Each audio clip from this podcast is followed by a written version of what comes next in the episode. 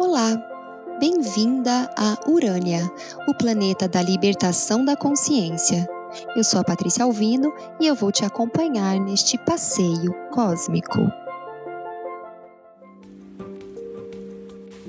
Você é viciada em dificuldade? Eu estava pensando nisso esses dias, pensando nisso a meu respeito. É, como eu tenho o hábito o vício de fazer as coisas do jeito mais difícil e não ter clareza para observar coisas muito simples, muito simples e muito óbvias que poderiam ser assim um atalho, que poderiam facilitar minha vida de maneira muito significativa. Talvez isso seja uma característica mais forte de se observar em pessoas com Capricórnio forte no mapa, com Saturno posicionado de uma maneira mais forte. Em tempos de tantos trânsitos em Saturno, acho que é legal a gente conversar sobre esse assunto, porque pode ser que ele esteja pegando mais pessoas do que só nós, pessoas de Capricórnio eu analisei coisas bobas que acontecem no meu dia a dia e percebi como o vício do meu cérebro, como o caminho que o meu cérebro aprendeu, é o mais difícil, sempre o mais difícil, é o de desafio. O primeiro impacto que qualquer situação gera dentro de mim é. sei lá, um primeiro momento é pensar em todas as coisas horríveis que pode acontecer com aquilo. Acho que isso é uma das situações. E eu acho que isso também é uma característica muito nítida nas pessoas ansiosas, né? Que tem, que tem uma ansiedade mais crônica. Então, é natural, entre muitas aspas, porque não é natural, mas é o vício do nosso cérebro ir buscar pelas coisas horríveis que pode acontecer e a outra situação seria de como a gente se acostuma com o que é difícil, né? E nem para para pensar se aquilo teria um jeito mais fácil de fazer. Menos desgastante, menos desafiador. Que exigisse menos esforço, sabe? E que cansasse menos a gente. Eu percebo como é comum para mim estar sempre muito cansada e muito desgastada, mentalmente, energeticamente, fisicamente. E isso tudo tem ficado cada vez mais claro conforme eu vou fazendo terapia e vou admitindo para mim mesma o quanto eu sou uma pessoa ansiosa e como eu tenho esse, essa tensão natural. Então, viver e fazer as coisas mais práticas, mais fáceis, mais, enfim, comuns da vida, rotineiras, é sempre muito difícil. Então eu tô sempre exausta. Porque afinal de contas, viver é desgastante. E, enfim, isso tudo é bem sintomático, né? Bem sintomático, assim. É... Ainda bem que eu tô fazendo tratamento, né? Fazendo terapia. Mas eu acho que às vezes, em menor escala, isso pode acontecer com todo mundo, em coisas do dia a dia. Então eu vou dar dois exemplos que eu me peguei refletindo sobre esses dias, exemplos bobos do dia a dia, mas que me fizeram perceber esse meu padrão.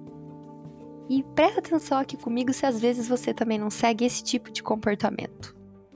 Se às vezes você não está dificultando sua própria vida e se auto-boicotando com coisa boba. A primeira situação, mais simples assim, foi que eu percebi que eu tava cozinhando, picando tomate para fazer uma torta, sei lá o que eu ia fazer. E eu sempre falo que eu detesto picar tomate, sabe? Ai, tão difícil. Olha que bobagem, né? Ai, tão difícil. E eu tava ali picando tomate e colocando um esforço naquele trabalho sem nem assim. É isso mesmo, esse trabalho é de fato exaustivo para mim. Esse trabalho de fato é chato, me desgasta, sabe? Mas é isso, é assim. Picar tomate é assim mesmo. E aí, nesse dia em especial, sei lá por que cargas d'água, alguma coisa dentro da minha cabecinha resolveu olhar para aquilo por um outro ângulo. E aí, alguma coisa dentro de mim falou assim: Ei, Capricórnia, e se a gente amolasse essa faca aqui? V vamos amolar essa faca? Vamos experimentar? E aí, eu amolei a faca. E aí, picar tomate foi tão fácil. Porque a minha faca só não estava amolada. Isso é tão ridículo e tão bobo, mas é tão simbólico e tão significativo, sabe? Fiquei pensando em quantas vezes na minha vida eu não faço isso. No dia a dia, com tudo. Como eu não paro para observar coisas simples e óbvias que estão diante do meu nariz. Eu estou usando o instrumento certo para realizar isso daqui? Será que não tem um jeito de deixar minha vida um pouco mais fácil? Será que não tem um jeito de realizar essa pequena atividade diária aqui de um jeito menos desgastante? Por que cargas d'água? Eu me acostumei a fazer tudo do jeito mais difícil. Por que cargas d'água eu permito que o meu dia vá se desgastando aos poucos, vá me desgastando aos poucos, vá tirando a minha energia vital aos poucos em pequenas atividades como essa, por exemplo, como picar um tomate, que estava exigindo de mim um esforço e estava demorando tanto tempo. Sabe? E que se eu tivesse sido antes, né, gentil comigo mesma, porque eu acho que a chave é essa. Ser gentil comigo mesma. Olhar para mim mesma e falar assim: "Ô, oh, querida, vamos poupar esse esforço aqui? Vamos, vamos facilitar a sua vida um pouquinho?" Se eu tivesse feito isso antes, talvez eu não tivesse tão cansada. Talvez eu não detestasse picar tomate, sabe? E isso é com tudo na vida. Quantas vezes ao longo do nosso dia a gente é gentil com a gente mesma? A gente se olha com carinho e pensa: peraí, meu amor, eu vou facilitar isso aqui para você.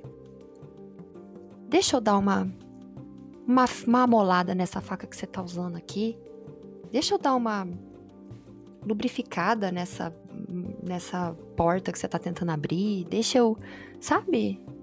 Quantas vezes a gente faz isso com a gente?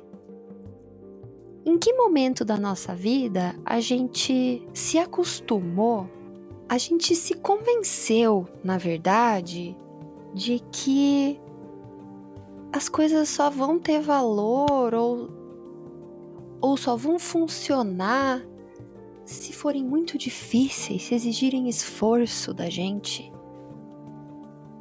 Será que a gente tem que se esforçar mesmo e dar tudo de nós o tempo todo? Em que momento a gente cuida da nossa energia? Em que momento a gente se acolhe? Quantas vezes ao longo do nosso dia nós somos gentis com a gente mesma? Essa é a primeira reflexão. A segunda também tem muito de auto-boicote. Mas principalmente tem dessa questão da mente estar viciada no padrão ansioso de que, meu Deus, só pode ter acontecido o pior, né?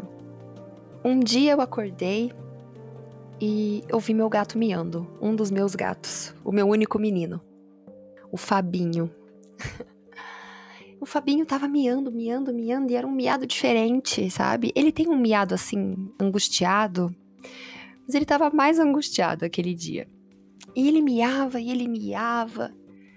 E eu, caramba, onde tá esse gato? E levantei cedo, num sábado, aflita, para procurar o meu gato. E procuro de um lado e procuro do outro. E cadê meu gato? E vou para cá e vou para lá e grito: Fabinho, Fabinho, e cadê o meu gato? A Paula, né, percebeu que eu já tava começando a ficar assim, a minha energia, ela tava deitada dormindo, mas ela sentiu que a minha energia já tava, né, aquela energia ansiosa, agitada, aflita, porque eu tava, subia, descia a escada, batia a porta, fechava a porta, entrava, saía de casa. Aí a Paula levantou. Que que tá acontecendo? O Fabinho. Eu não acho o Fabinho em lugar nenhum. Só pode ter acontecido uma coisa horrível com ele. Obviamente, gente. Onde que tava o meu gato? Aí eu ficava pensando assim, das duas uma.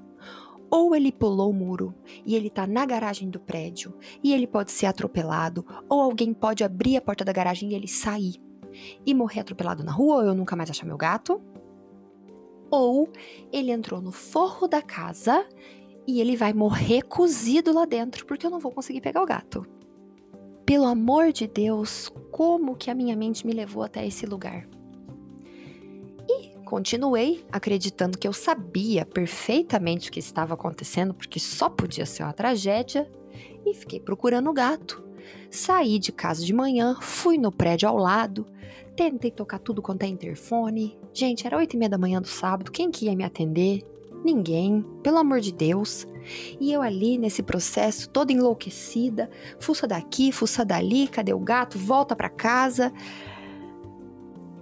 em um momento, num desses momentos raros de lucidez que acontece na mente de uma pessoa ansiosa, eu simplesmente parei.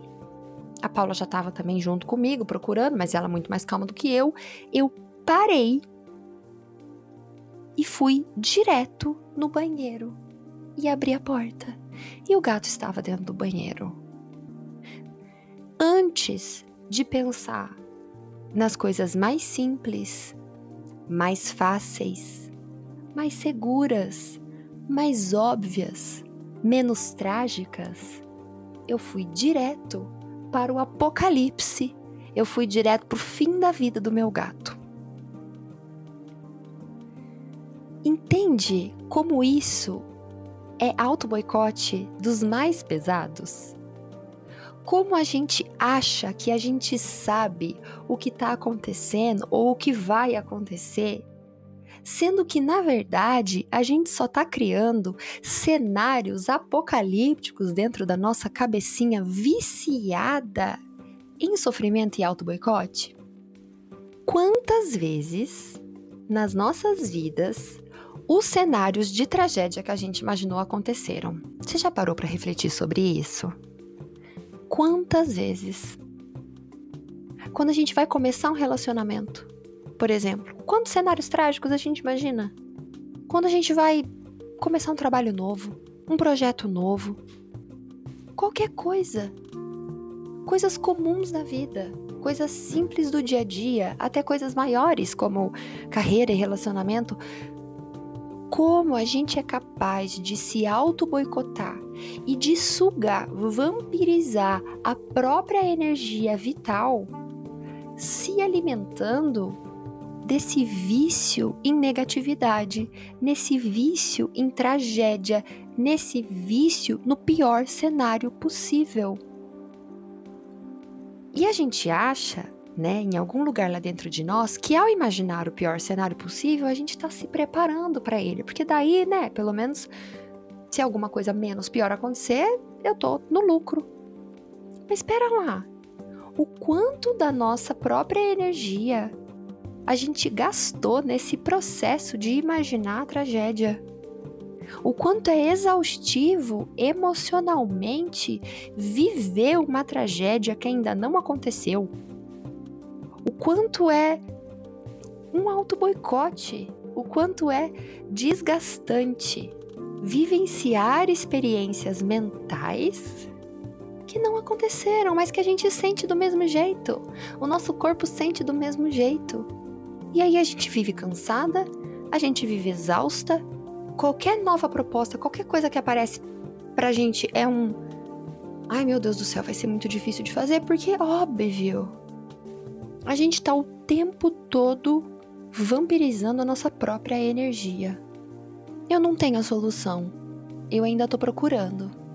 Mas eu acho que trazer para nossa consciência esses padrões de auto-boicote, esses padrões de falta de gentileza com a gente mesmo, esses padrões de falta de amor próprio, esses padrões de vampirização de si mesmo, pode nos ajudar a pelo menos tomar consciência quando a gente faz aquilo e tentar, aos poucos, nos picar os tomates na, da vida, a ser um pouco menos cruel com a gente mesma. Obrigada por ter me ouvido até aqui. Obrigada por ter ouvido mais essa reflexão a respeito de coisas bobas do dia a dia, as quais também são um vício para mim, mas que isso eu amo fazer. Obrigada por me acompanhar aqui, obrigada por mais esse passeio. Fala comigo no Instagram, no Twitter, arroba, underline, urânia com dois N's, underline. E até nosso próximo passeio. Um beijão!